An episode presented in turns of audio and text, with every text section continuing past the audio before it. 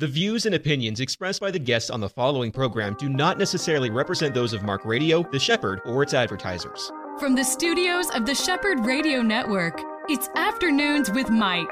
This next hour is all about our walk with Jesus with local pastors, newsmakers, people who are making a difference for the gospel. Now, here is your host, Mike Gilland. Hey, everybody, welcome to the program Afternoons with Mike here on the Shepherd Radio Network. In the studio with me, my longtime friend of 30 years, John Stemberger. Back again. Welcome, John. It's good to be with you, Mike. You know, you and I go way, way, way back, much younger. Uh, you've got all your hair. I don't. It's not fair. Just want to say that up front. But uh, my goodness, it's really great to have you up here and to kind of get your take on really a lot of things that are going on uh, you're you live in one of those worlds, John, where there's a lot. There's every day you get up, there's a lot on your plate, man. Right. You're you're going for it, and you've got a big event coming up next month. It is the annual event for the Florida Family Policy Council and you've got a special guest from the Babylon Bee coming in. So bring us up to date on that. Yeah, we're very excited on Saturday, May 14th here in Orlando at the Rosen Center Hotel. And we have our annual policy awards dinner. Uh, Seth Dillon, who is the CEO of Babylon Bee, is going to be uh, our keynote speaker. Uh, Marco Rubio, U.S. Senator, has just agreed to come and address us and give us an update. He'll be there personally? Yeah, he'll be there personally. Wow. And then also the state senator, Aaron Bean, who's been serving in the legislature for many, many years, is going to be our MC. We're very excited about the event. It's going to be different. It's going to be a lot of fun. I've heard Seth Dillon, and he's hilarious. uh, he's very serious, but he's also hilarious, and so it's going to be a fun time. Just kind of a different genre than we're normally the intensity that we normally have at our at our dinners. But now, now the Babylon Bee, I've kept up with it for years. Some of the funniest. Well, I, I think I could actually boil it down to the funniest one that I ever saw. It's a satirical site kind of not unlike the Onion, a, Christian version of that. They deal with things that a lot of church people would deal with, but it, but it was the shocking story that they had about the worship leader who had to have the jaws of life uh, extract him from his skinny jeans. I, oh my gosh. That was one of the funniest pieces I've ever read in my life. I couldn't believe it. Well, it's satire, you know, yeah. and it's humor and it's sarcasm and it's used to make a point. Yeah. And it's actually making some people upset because folks may not know this, but actually the Babylon Bee was just canceled from Twitter. Um, I think it was USA Today or someone had proclaimed this latest transgender appointment, uh, who's actually a man acting out as a woman, uh, to be the the the the woman of the year. Yeah. And so as satire, um, the Babylon Bee came back and named that person the man of the year. And so Twitter banned them and said, We'll let you come back on if you just remove the tweet. And they said, No, that's accurate. He is the man, and we're making him the man of the year. And so as a result of that, they were banned from Twitter. so it's interesting how even comedy and satire and just cartoons and, and making fun of things now that are obviously not true uh, are are not politically correct, and and the the left is trying to shut that down. And you know, they're using these extreme measures of not only saying you're banned from doing it, but that you're banned permanently. You know, you're never allowed back. I mean, President Trump's uh, Twitter account is still closed down. Yep.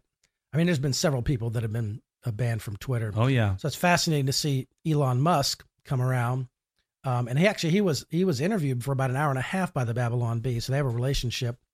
Um, not that they agree on everything. He's definitely a humanist but he's smart. He's very smart, mm-hmm. and we can learn some things from him. Um, and so uh, it, it, was my understanding that he actually called the Babylon Bee before he made the offers for Twitter and said, "Did, did the Twitter actually ban you guys?" And they said, "Yeah." And so it's history now knows he made the initial offer and bought the stock, and then initially made the forty-eight billion dollar offer to purchase the whole company. Mm-hmm. And it looks like that went haywire because of a poison pill they put into the the deal.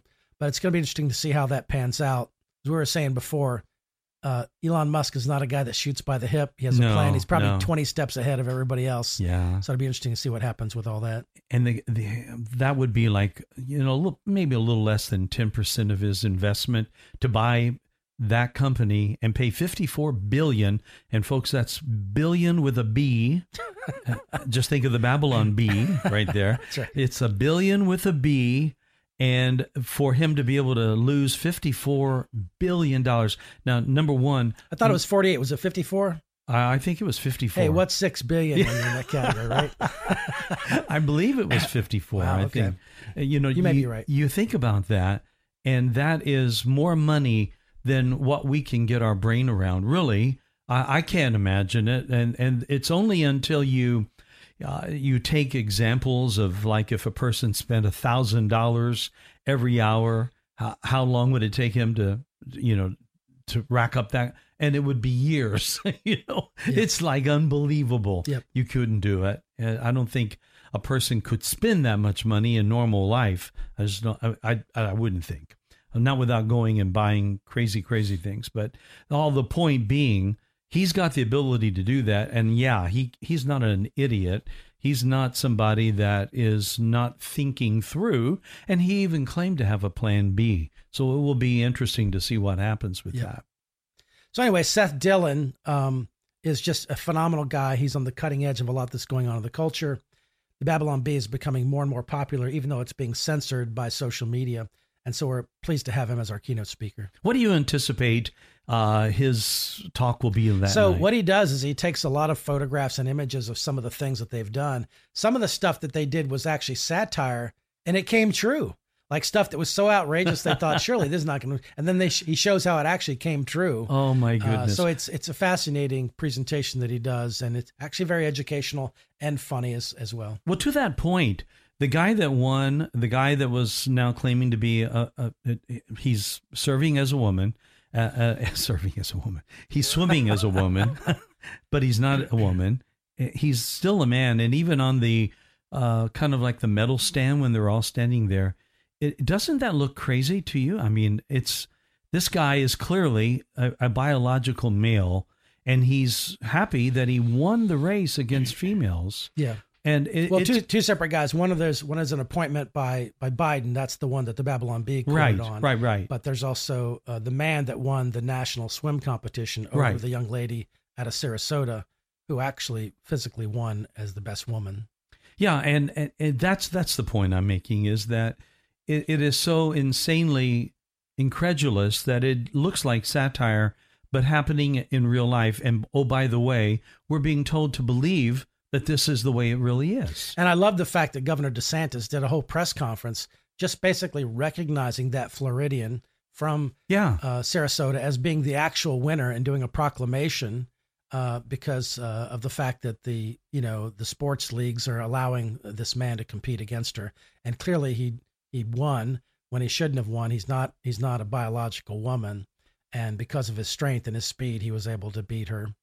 Uh, but it was great that the governor at least recognized that and did a proclamation. Even though it's ceremonial and Yeah. it is it is that it's not going to change anything because it, a, another part of the incredible incredible in in the right sense of that word incredible activities going on espn uh, ncaa all of the sports things that w- people have watched for years uh, ncaa is sanctioning now all of this and they're putting their stamp of blessing upon it Yeah.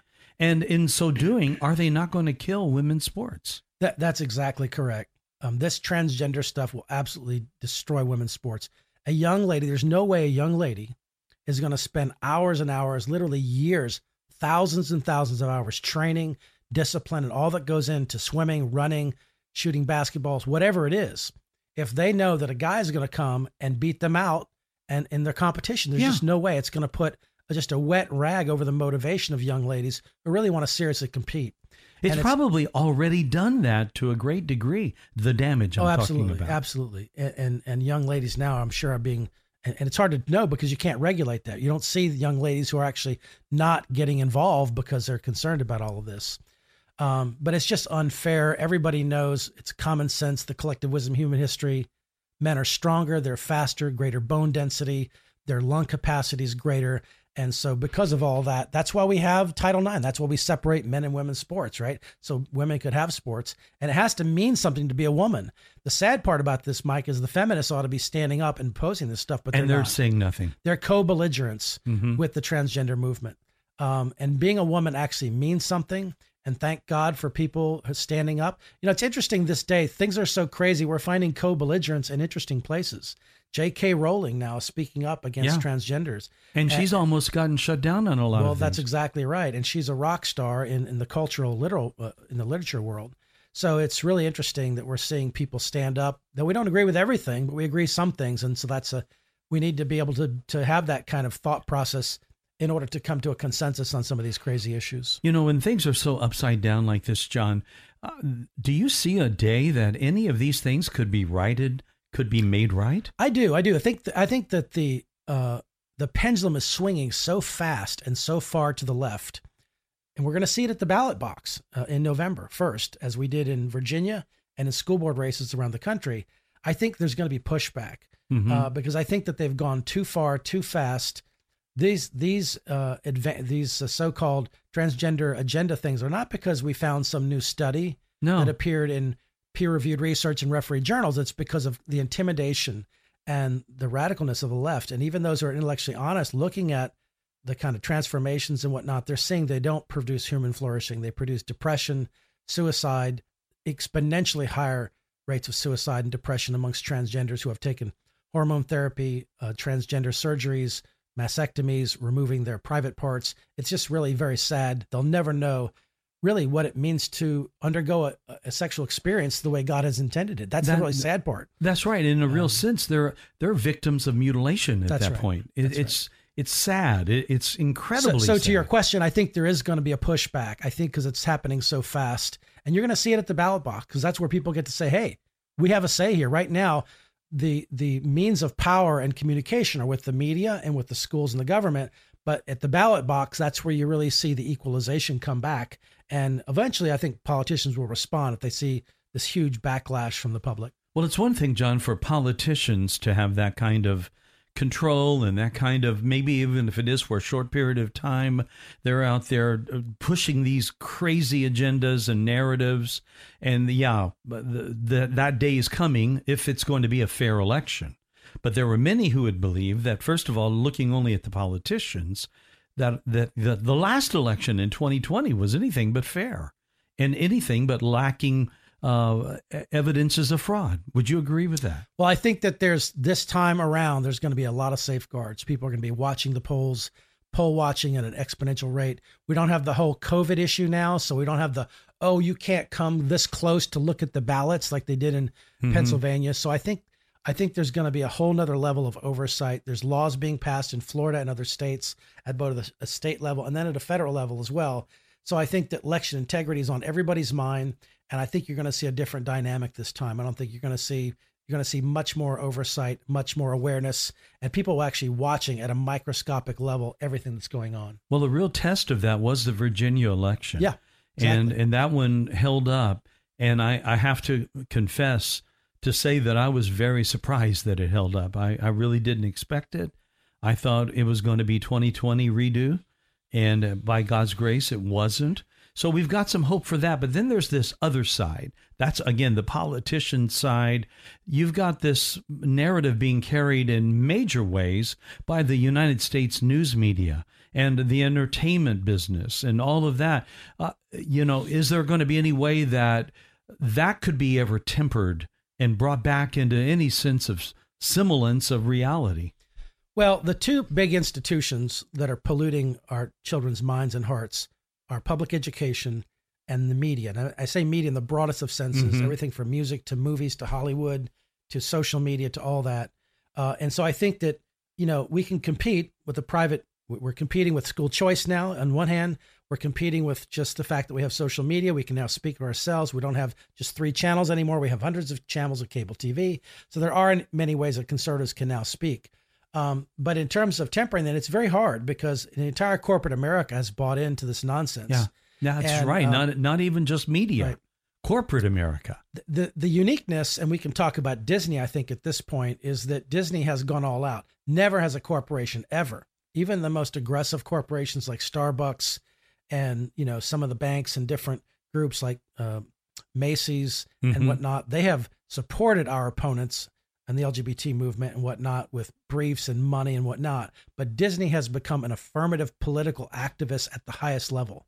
They're opposing government, they're opposing laws that have been passed legitimately by the legislature, and they're threatening to unseat. So they're actually becoming like a, like a political agent. And what's sad about this, Mike, is that institutions like the Boy Scouts and like Disney, they used to be neutral cultural zones, right? Mm-hmm. Institutions where everybody could drop your politics and drop whatever it was that you had personally, and you could just enjoy together an experience of being a Boy Scout or going to Disney. Now that's not the case. They have infused politics and ideology at a very high level. Uh, and so Disney is about to get spanked in a major way because they have basically publicly opposed. They've pulled money from legislators that they've given it to. Uh, they're they're threatening all kinds of political sanctions if the legislature uh, interprets any more laws or passes any more laws that they consider to be anti-LGBT. Um, and so they're basically even going into Texas. So they're basically declaring war on families and parents' rights to be able to educate their children and to not have them be indoctrinated. Right. So this is the very audience that they're trying to actually capture with their movies and entertainment. So um, what's happened is that, and I think I was the first one to even tweet out, look, Disney, if you want to do that, we can play hardball because back in 1958, 59, Florida passed unique laws back when Walt came here yeah. to, To make it allow all Disney happen. to almost be its own. They're almost like their own sovereign Yeah. county. Right. So they operate separately with their own fire department, their With own the Reedy police. Creek development. Yep. And so uh, there's serious talk now about running a bill uh, to basically pull that charter with Disney and put them on the same level as SeaWorld and Universal Studios and every other theme park. We did that at the time because Walt was doing an unprecedented thing. We wanted to help him. Uh, we knew it was going to bring growth to Florida and make it a tourist attraction worldwide. But now I think things have changed because of their attitude, because they want to be an opponent. Uh, I think that they need to be put on a level playing field. And the state of Florida will get literally hundreds and hundreds of thousands of dollars of tax revenue, if not millions, because of that. Right. the rate that I saw was something like $600 million in tax revenue will be generated if that agreement with Disney is pulled. So there's a lot of reasons why I think we're going to see that. Um, and it'll be interesting to see how Disney does that. Because right now, Representative Randy Fine has said he's going to run a bill to prohibit uh, transgender surgeries for minors, prohibit uh, th- those kinds of procedures, which are very, very harmful to a young person that doesn't even know what they want for breakfast. Right. Right. And they're just confused. Instead of giving them counseling, schools are actually participating in, without parents' knowledge, giving them hormone therapy, puberty blockers, and whatnot, and even counseling them to get uh, removal of body parts and ha- undergo sex reassignment surgeries. Uh, and this is happening. It's happening in real time. People are denying it, but it's actually happening. It's And you- you, happening. can look out there Yeah. and see where it's going on in Florida and other places. So there's a bill going to come up like that. Now, according to what Disney said, they're going to fight and oppose a bill like that. So at the same time, there'll be a bill being considered whether Disney should lose its special charter with the state. Yeah, so it's yeah. going to be interesting. It kind of puts them in checkmate because they're going to have to oppose something on one hand, which will actually fuel the bill to uh, ha- have their charter provoked. So it's going to be very interesting to see what happens with in the future. Somebody asked me, "Is there a boycott against Disney?" I said, "Look, guys, unfortunately, it's an all-out war with Disney right now." Yeah, it's beyond boycott right now. And so we've got to realize that that uh, law that they took issue with, that uh, the parental rights law really only affected kids up to third grade. And all they did there was saying that you cannot you cannot be teaching all of this to those that are younger than third grade. And it's not like it was the Communist Manifesto or anything at all like that. Disney is fighting basically, like you said, they're taking on parents. And uh, I don't think this is going to end well. One person told me they thought that Walt would be not just uh, turning in his grave, but spinning round and round. It's just, it's it's a horrible thing that we're talking about, and I wish it weren't that way, but that seems to be the way it is. I've got John Stemberger in the studio. We'll be back with John in a moment. This is Afternoons with Mike, and you're on the Shepherd. Back again for segment two with my friend John Stemberger. You know, this whole thing, John, that we've been talking about Disney in particular. Uh, uh, you and I both have mutual friends that have had high positions in, uh, in the management structure and in the animation departments back in the day uh, that we love and they love the Lord and had wonderful careers working for what at the time we all felt was a wonderful place to work. And I mean, I've my kids have grown up going to Disney. We took them to Disney. Yep. But I'll be honest with you, I have no intentions on personally going back. But just because I'm not doing that, that doesn't mean that I think that all of my friends who still work at Disney are somehow uh, complicit with everything that the upper management and the owners are saying. We know that's not true. And and that's the sad part about it is there are literally hundreds and thousands of employees that don't agree with what Disney's doing. They're not all waving the rainbow flag and in this woke campaign. And they can't say anything because they know from the chairman of the board on down, the hierarchy are driving the show. And so that's that's unfortunate for those folks, and they really have to a, a dilemma because they have to continue to live with live under this in silence or figure out another way to transfer somewhere else. Now I know that uh, it was not just a an idle threat that was brought up by the governor about this whole thing about the charter that Disney was given.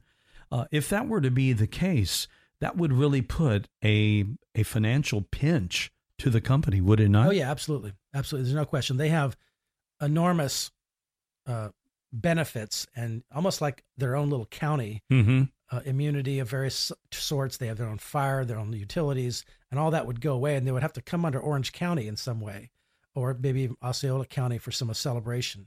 And so uh, this is a real idea. It's not pie in the sky. I know the legislators that are drafting the bills now, so they're preparing for this now. Uh, and it, it's going to put Disney in a very interesting spot because are they going to continue to wage war against us who are trying to fight for parents' rights and fight to protect children, their minds and hearts from these horrible things that are going on by the LGBT movement? You know, there's that old saying, John, that says you need to pick your battles. You need to really learn how to pick what fight you're going to fight. And doesn't it seem like this was a crazy one for Disney to pick to fight? Well, what it was, it wasn't really their fight. It was from external forces uh, where the LGBT movement said, Hey, why aren't you involved? Why aren't you supporting us here? And they kept intimidating them, intimidating them. And they just were proud and arrogant and they didn't want to back down. And so they kept pushing in. And the, the you know, the, the chairman of the board is an open, openly gay woman. She's lesbian and so she's driving this. She's an activist as well. So she's driving this. The CEO has to, he mm-hmm. reports mm-hmm. to the board, yeah. right? They hire him, fire him. So he has to salute and do what they want to do. So this is coming from the highest levels of the board of Disney. And it is very unfortunate because they could destroy or seriously damage their own company. And you know, I mean, you know, I think about the old movies. I love Disney. I mean, we all the beautiful old movies from Snow White. I mean, that's a beautiful tradition, but this is more important than that much more important, and we have to understand that. We have to put uh, we have to put truth before tradition, and we have to put character before culture. And so that's what we're doing by saying we're done with mm-hmm. Disney, and we have to make that clear publicly. Oh my goodness, it's hard to say that, but I'm I'm not disagreeing with that at all. I'm I'm rather a simple guy, John, and here, here's something that uh, just boggles my mind why uh, the news media allows this one to go for all the talk about uh, wanting to have care and kind of in the name of compassion for people who might be confused and have some questions about sexuality, their gender, and all of this. Uh, why, if that is the case, if that were to be the case, and there's literal, real confusion, let's say, in the hearts of these people, are we not doing everything then to create that same kind of confusion by teaching young people when they're too young to even know any of this or be aware of any of this. That that is the most backwards thing that I've ever heard in my life. They're creating confusion. That's right. I mean, these are little kids you're talking about, right? I mean, they ought to be focused on education, not indoctrination. And instead of focusing on reading and math and just the basics, they're trying to turn them into little activists. Mm-hmm. They're liberal, woke activists. And it's just insane. That's not what schools are intended to be. Uh, and we have to distinguish, you know, in colleges, that's where you have the free exchange of ideas. That's where you let it all hang out and let the young person, then 18 and above, make their own decisions and sort out the ideas. We don't do that with little kids. The government has a compelling interest and a very strong interest in protecting the minds and hearts of little children. Mm-hmm. And so when we're taking critical race theory out of out of the law, when we're taking transgender promotion and sexual orientation, uh, uh, gender identity promotion. That's what we're doing. We're saying this is a neutral battlefield. You're not going to indoctrinate little kids, right? Right. Uh, so that's what we're talking about, and it's completely fair. It makes total sense, and it's insane that the LGBT radicals are trying to convince us that oh, it's about don't saying gay. It has nothing to do with that. It has to do with making sure we have appropriate instruction for little children in schools. And speaking of that, uh, talking about the governor and what he's just turned into a champion and is, you know, you know he's doing something right when he's being lampooned on, on social media as well as uh, TV shows like Saturday Night Live and all of that. I mean, there, he, he's he's making a lot of waves right now, and he just did that this week again on the whole textbook issue, right? Yep. So in this past legislature, there was a law passed uh, to basically ban the teaching of the principles of critical race theory. And they specifically listed them in the bill. It's things like you can't teach that members of one race are morally superior to another race. Very simple. You can't teach that a person, by virtue of his race, is inherently racist or oppressive because critical race theory believes if you're white, you're inherently an oppressor. There's nothing you can do to get out of that goal. A person's moral character and status are privileged or oppressed just by virtue of their race, mm-hmm. right? So these are the concepts here. No one can disagree with these concepts. And so in the math textbooks, first of all, why do we need new math textbooks, Mike? Yeah. I mean, math is math. You could use the yeah. same math textbooks from years on. It hasn't changed or evolved. A huge group there. of new math textbooks yeah. came in and they said, wait a second. And they're literally trying to teach critical race theory and common core principles, which were also outlawed. Uh, and the governor said, no, we're not doing this. So the Department of Education said these certain number of textbooks are not approved. So they pulled them out, and other textbooks are approved that are new. Well, I don't even know why we need new ones. But it's interesting to me, they didn't even try to put this in history books. They try to put it in math books, mm-hmm. which is so innocuous. Like, that's not a place you expect to see some statement about race, right? But they're just doing this as a subtle way, again, to indoctrinate and influence kids in a discipline that has no relevance at all to race whatsoever. Math should be about math, mm-hmm. right? And so it's entirely appropriate what the, what the governor did and what Richard Corcoran did as Commissioner of Education. I applaud them for it, uh, but they're being lampooned nationwide, saying, "Oh, they're censoring textbooks." Blah blah blah. There's nothing wrong with these textbooks. Well, there are something wrong with them, and that's why they pulled them. Well, the reason they don't think there's anything wrong with them is they've lost their definition of what's wrong. They've lost the That's definition right. of what's right. right. Uh, you know, if you don't believe there's any gold standard of truth, then any any old thing will go. And you know, John, you going back to the issue of of uh, transgendered and and homosexual marriage and all of the things that you've been a champion for in Florida. Uh, you were right. For and, and against. yeah, for, for, and against. That's right. For marriage, against all of these other things. But you made a statement one time that was uh, amazingly accurate. And it was if you can redefine marriage as being anything but between a man and a woman, then it opens up a door for just about any evil that can come out. And and you were exactly right. And it didn't take long for people to actually be proposing. Uh, propo- I'm really glad you remember things. that because for five years I said that hundreds of times to thousands and thousands of people on radio and live audiences. When you unlock the essence of what marriage is, basically you're destroying the what gender is as well. You're saying there's no inherent difference between men and women, and they're just you know Mr. Potato Head, you know, no difference. Wow. And so um, yeah, that's what we've seen. And it's all because of the Obergefell decision. Those legal precedents have now led to the fact that legally, at a federal level, there's no distinguishing between men and women. Uh, and so that gives the opening for transgenders to come in and say, oh, yeah, it's the next step. And remember, Mike, this was all about, oh, we just want to love our partner and be alone, like the libertarian argument. We just want to, we just don't want the government involved with our life. We just want to live our lives privately and quietly. Well, it's not, it didn't stop there, did it? No, it didn't. It's now we want you to agree with our agenda yeah. and celebrate. Otherwise, we want to punish you. Yeah. And that's what it's turned out to be. You know, I remember talking to a guy by the name of Jeff Purswell, brilliant guy, a friend, probably a common friend to us. And Jeff was talking about the whole thing about hum- humanism and why these people who are humanists uh, and and postmodern uh, basically we're living in a, a post-christian even kind of culture right now why it is that they struggle so much with somebody who believes in the bible who believes in the word of god and holds on to its teaching as having real value it's that it's not just a matter of disagreeing and that's what jeff told me that day and from a theological standpoint Anyone who believes anything different to what they believe is a threat to them personally. So that's why it becomes much more personal. It becomes a threat. I become a threat. You, a church becomes a threat. That's right. Any any establishment, individual or otherwise, that would believe in the Bible and would believe in the Golden Rule, would believe in the Ten Commandments, they are a threat.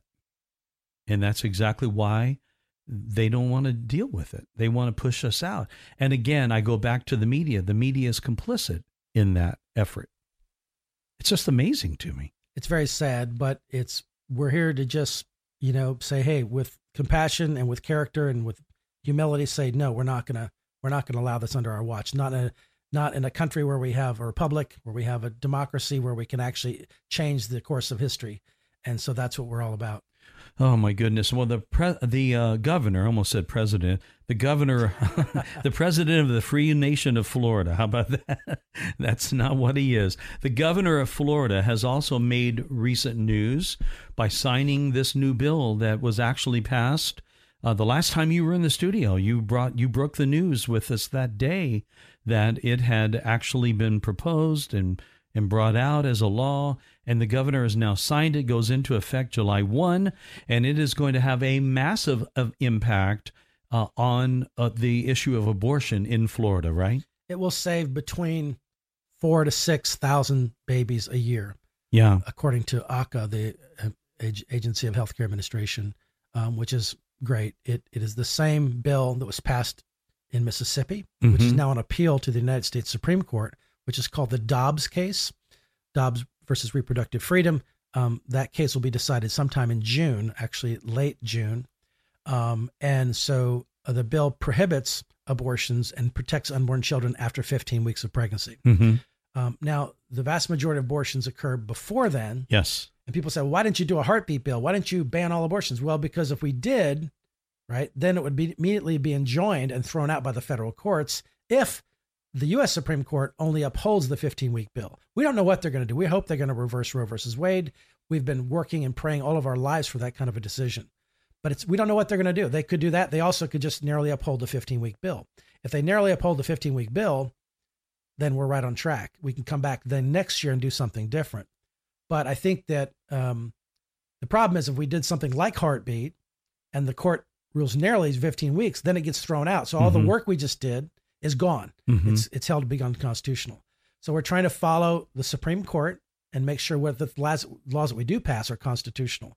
Now they're they'll try to challenge us under the state constitution. That's a whole nother matter. But I hope they do challenge it because I think that it'll be ruled to be constitutional, even with our privacy clause in the state constitution. What are your thoughts, John? I know the last time we talked about it, you were pretty sure that there could be a clean sweep in this Supreme Court case that, in other words, they could actually not only uphold the Dobbs, but throw out Roe v. Wade. Do you still feel that way?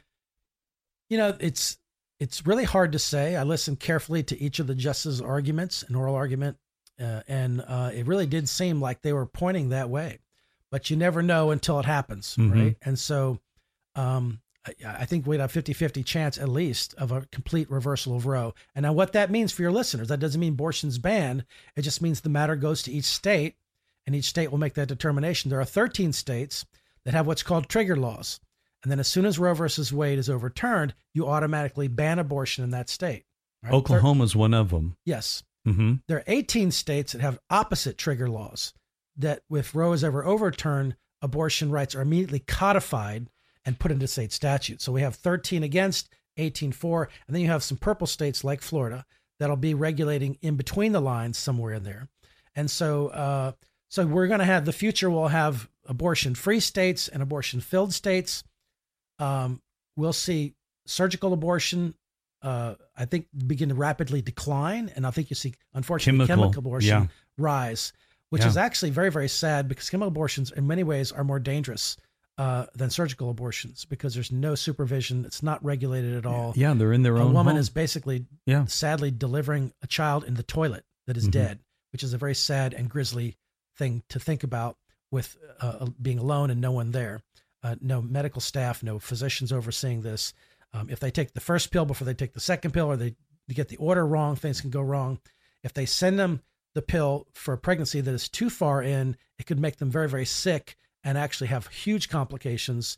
So there's a lot of uh, issues that need to be regulated, even with chemical abortions, that we're going to have to deal with in the future. And you know, you brought in Abby Johnson to speak to the Pro Family Days up in Tallahassee, and she almost died from from that experience. That's one of the things that made her know that this this is not just a uh, uh, there's not like taking a couple of Tylenol here. I mean, this is some serious, serious ramifications in the life and could be fatal problems. That's right. And folks want to see the movie Unplanned uh, that came out a couple of years ago. A really a great pro life movie. Really help you to understand what this issue is all about. Well, these are big fights, and I again just have to go on record as well to say thank you, Governor DeSantis, for what Yes. you've done. He's been a champion, really, for not only this issue on abortion, but for parents' rights and and being willing to stand up against a company as big and broad as what Disney is. Uh, he's he's showing some gravitas there that he's not afraid to back down from a fight for what he believes in in his heart. The press conference was like none I've ever seen, and I've seen press conferences with bill signings for five different governors, Republican governors. Huge signs. Florida is pro life. He had testimonies by women who were post abortive and had already had abortions. Um, it was a, a phenomenal time, a very emotional, very powerful time of people giving testimonies about their own personal stories. One mother whose child was severely injured and deformed uh, was given up for adoption. The child was actually disabled in a wheelchair, and uh, they were telling the story about how this mother raised this child when she actually survived an abortion. Uh, her head had had cuts into it. Mm. Very sad, but it was just a powerful time. And I've never seen any governor orchestrate that kind of communication to the public to really show what what the issue is really all about. It was really phenomenal. Oh, thankful for him. John Stemberger is my guest. We'll be back for one more segment. Don't go away. This is Afternoons with Mike, and you're on The Shepherd. In the studio with me today is John Stemberger, longtime friend, and with uh, with me here t- talking about some of these most important, uh, some of these incredibly uh, delicate. When you think about our children, uh, how we care for them, we need to be careful as a nation. And it just seems to me, John, that our our leaders at the government levels uh, in Washington are just as reckless as can be with what's being said, what's being put out as law, what's being modeled as normal. It's reckless right now. What's going on? Wouldn't you agree? It's it's madness what's happening. Uh, we're in a moral free fall. Uh, things that were unthinkable just a generation ago are not only thinkable, but they're being promoted as virtuous. And there's penalties if you don't celebrate with their understanding of what's virtuous. Yeah. So it's madness, and the pendulum is swinging so fast. I think we're definitely going to see pushback uh, in many, many ways. Um, and I hope that things moderate much more because we're losing our foundation. If you study uh, anthropology or sociology, the thing that makes a civilization a civilization as opposed to a barbarian society is you have to have unifying elements. We've lost everything. We don't. We can't unify around God saluting the American flag, saying the Pledge of Allegiance. We can't unify around family. Pro family has become a buzzword for, in scare quotes, for like anti gay. Well, so being like, like you said earlier, being white means being racist. it's crazy. So there's we lack unifying elements in our culture to even legitimize us as a civilization, Yeah. and that's so sad. But we have to be able to fight to get those things back. And so I'm praying that when the pendulum swings back, we can agree on some of these things that the Declaration calls self-evident truths. Right? We don't have to fight over the fact that we know families are the best arrangements for children, right? And we need to support them. That kids shouldn't make decisions that mutilate their bodies, right? Right. until they're old enough to figure all that out. And even then, it's crazy. Uh, but there's just some things that are happening. They're absolute madness. And we've got to protect children. We've got to protect human life. And those two things, protecting children, protecting human life, they're non negotiables. We have to fight with everything that we have. And this is going to be a fight. It's going to be a knife fight uh, like anything you've ever seen because when they start coming after your kids, uh, it's a whole nother level of intensity. And that's why we're seeing these guerrilla moms all over the country, right? They are ticked off and they're going after these school board races. And I think we're going to see a sea change in the election. And I think it's going to be an amazing thing.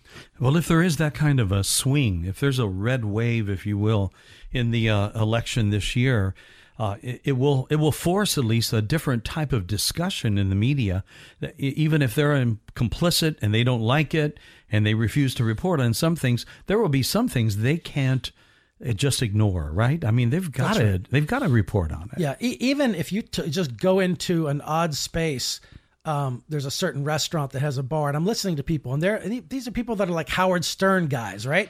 They're like, oh yeah, Ron DeSantis, he's for freedom. But between the COVID policy and the transgender nonsense, it's just madness. And so mm-hmm. I think we're seeing the mushy middle, people that are not political, moms, soccer moms engaging. We're seeing just Joe Lunchbucket come alive and say, I I don't want whatever the Democrats are serving us, right? I want these guys over here.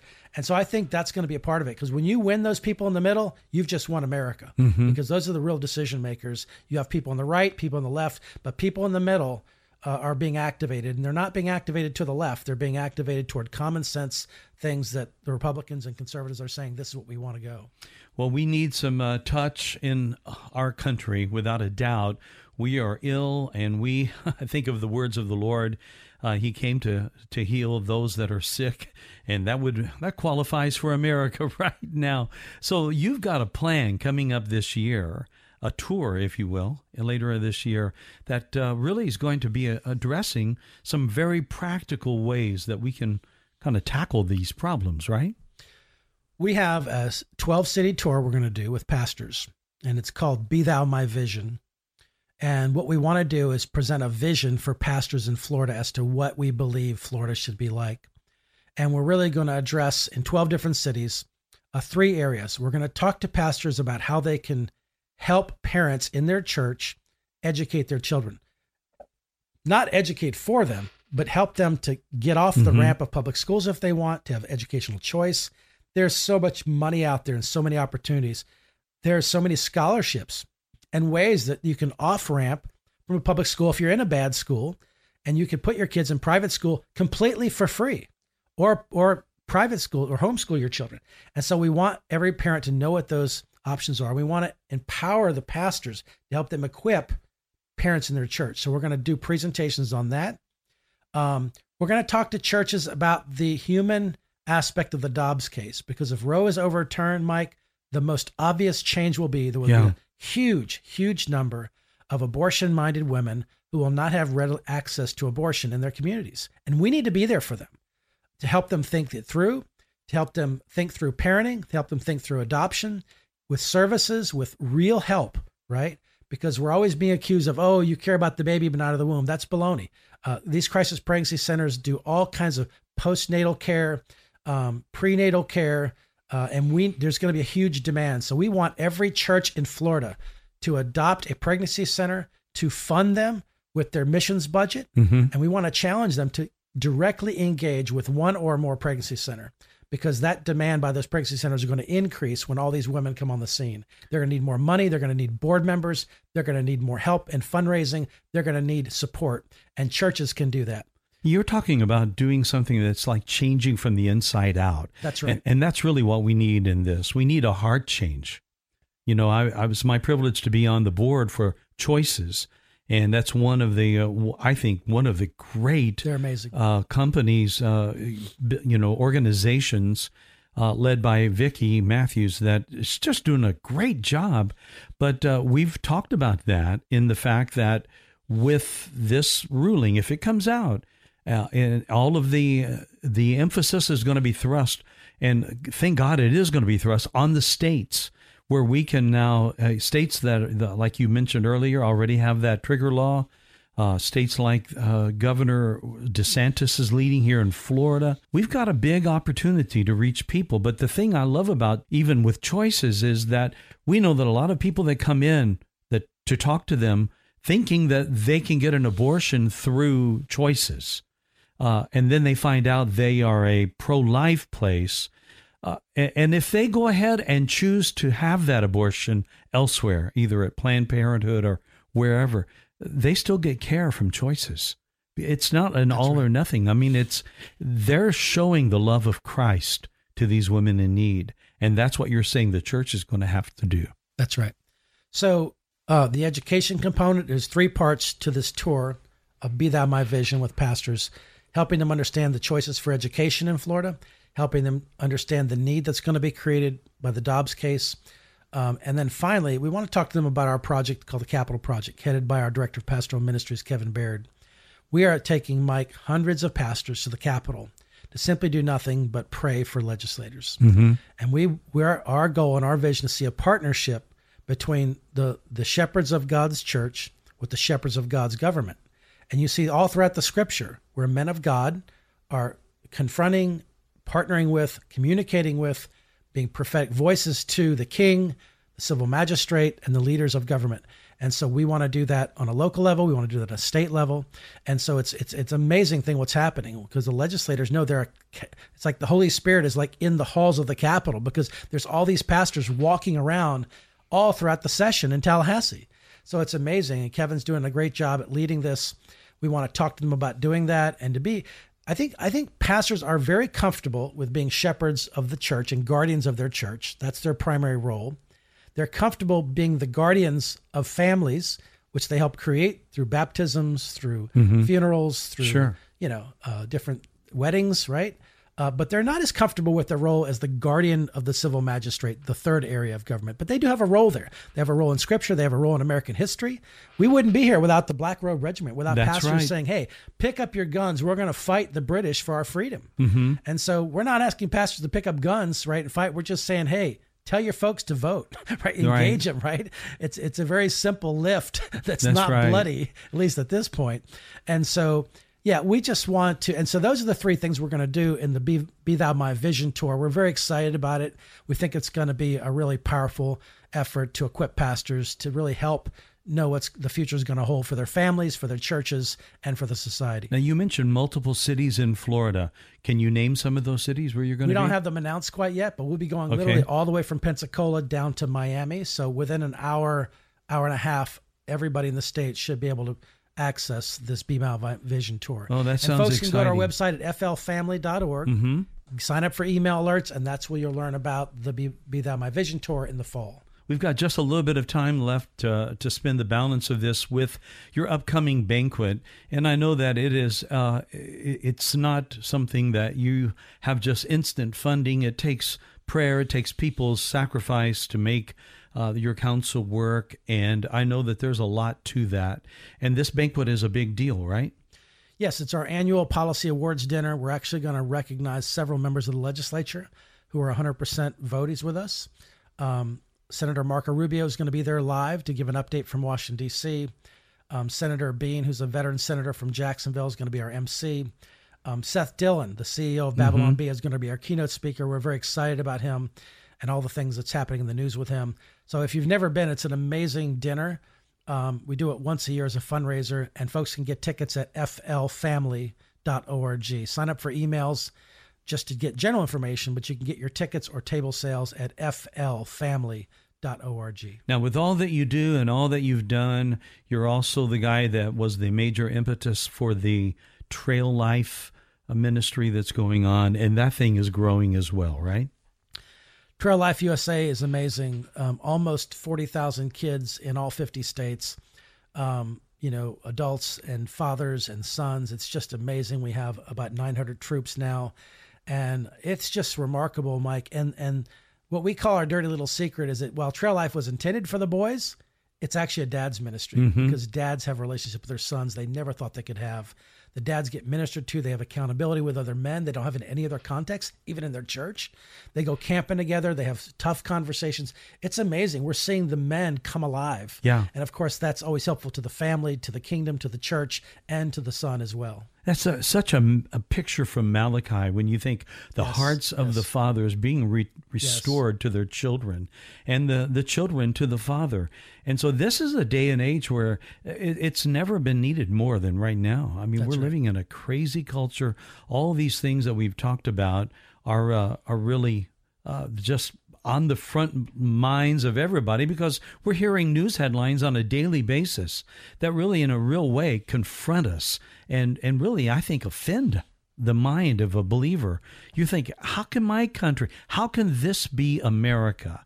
Well, we, we've got to do something about that. And everything that you're talking about today, in a real way, addresses all of that, especially this tour uh, calling for pastors to come together and pray and, and lead our churches. We need a revival, don't we? Yes, we do. John Stemberger, it's always a joy to have you. Give us one more time your address, how people can get in touch with you, especially about the upcoming banquet. So, our website for information on the pastor's tour, to sign up for email alerts for information on the banquet is flfamily.org. That's FL, the abbreviation for Florida, family.org. John, thank you for being with me today. And friends, thanks for joining us as well. We'll see you next time right here on Afternoons with Mike.